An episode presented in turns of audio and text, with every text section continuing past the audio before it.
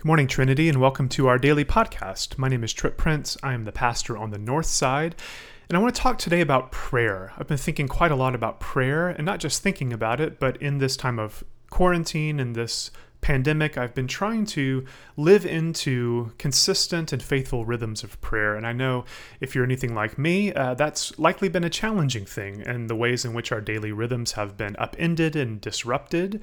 It can be hard to not only sustain our rhythms of prayer before this pandemic, but especially to continue to grow and to develop a life of prayer. And one of the ways I've been doing that lately is by uh, reading a new book, a book uh, that I'll talk about in just a minute. But I thought of this book as I looked at our daily readings today, specifically our first reading from Psalm 105. And so, what I want to do is read the first five verses of that psalm, and then we'll pray, and then we'll continue a discussion on the life of prayer. So, as we begin, Psalm 105, verses 1 to 5.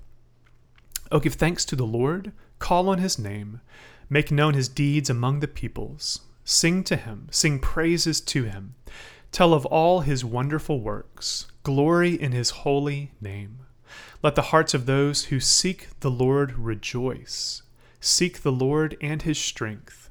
Seek his presence continually. Remember the wonderful works he has done, his miracles, and the judgments he has uttered. O offspring of his servant Abraham, children of Jacob, his chosen ones. This is the word of the Lord. Thanks be to God. Father, we thank you for this time we have together this morning. Would you teach us today and teach us every day what it means to offer our lives to you as a prayer and then to receive from you your life and your love? We pray this through Christ our Lord. Amen. Amen. Well, there's a lot in that psalm that we could talk about. Uh, the one phrase that really stood out to me is this exhortation from the psalmist to seek the Lord, where he says, Seek his presence continually. And it's really that idea of continually seeking the Lord that I want to talk about today. I've, as I said as we began, I've been reading a book that's called The Way of a Pilgrim. The Way of a Pilgrim. This is an anonymous work that came out in the 19th century that in many circles has become sort of a modern spiritual classic. It almost reads a bit like Pilgrim's Progress in the sense that it is about a pilgrim who's on a journey, really the journey of life. But it begins with this pilgrim who is sitting in church one day. They're sitting in church in ordinary time, it says, and they are struck by a passage of scripture that they hear read. Specifically, it's Paul's exhortation to pray without ceasing, which comes from 1 Thessalonians 5. And the man is so taken by those words and really his own lack of understanding, thinking, how could anyone actually pray without ceasing? How do you live a life of constant prayer with all the duties and responsibilities of life? And he's so taken by that question that he makes it his life's mission to seek out wisdom from others who've learned how to pray, learned how to live a life that is constantly in communion with God. And there's quite a lot we could say about this book. I've not finished it, but so far I would highly recommend it. It's a beautiful reflection and really this source of spiritual wisdom. It seems like every page is dripping with some new insights, and I've really been blessed by it. But one of the comments early on that really struck me that I, I wanted to bring into this conversation is his reflection on sermons that he's heard. Uh, he begins looking for wisdom in church, and he goes and listens to different well known preachers of his day, which sounds like kind of a common contemporary thing we might do, really well known public speakers who talk about the spiritual life.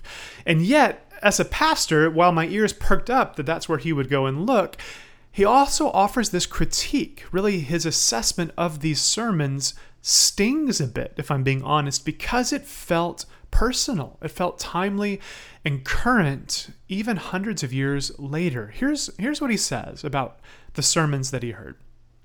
He says, To tell the truth, Although much has been preached on prayer and much is written about it in the teaching of various writers, they are better equipped to preach about the elements that constitute prayer than about the very essence of it, because their thoughts are based mostly on speculation and the deliberations of natural reason rather than on a living experience of prayer. Those were hard words for me to hear, and I think, if I'm honest, rarely have I read words that have so immediately pierced my own heart so deeply. Because it is so easy to preach words that I know to be true and I know to be faithful to our Christian faith. And yet I can preach words that are true that I have not fully embodied or even come close to embodying.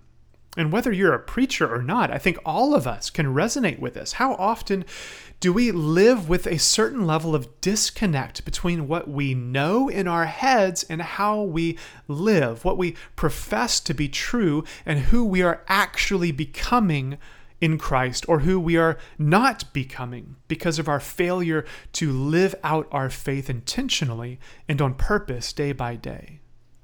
And I think, like this pilgrim in this story, I long to not simply use my God given reason to think about true things, to speculate about the world or this or that truth, but to know in my bones what it means to have what they call a living experience of prayer.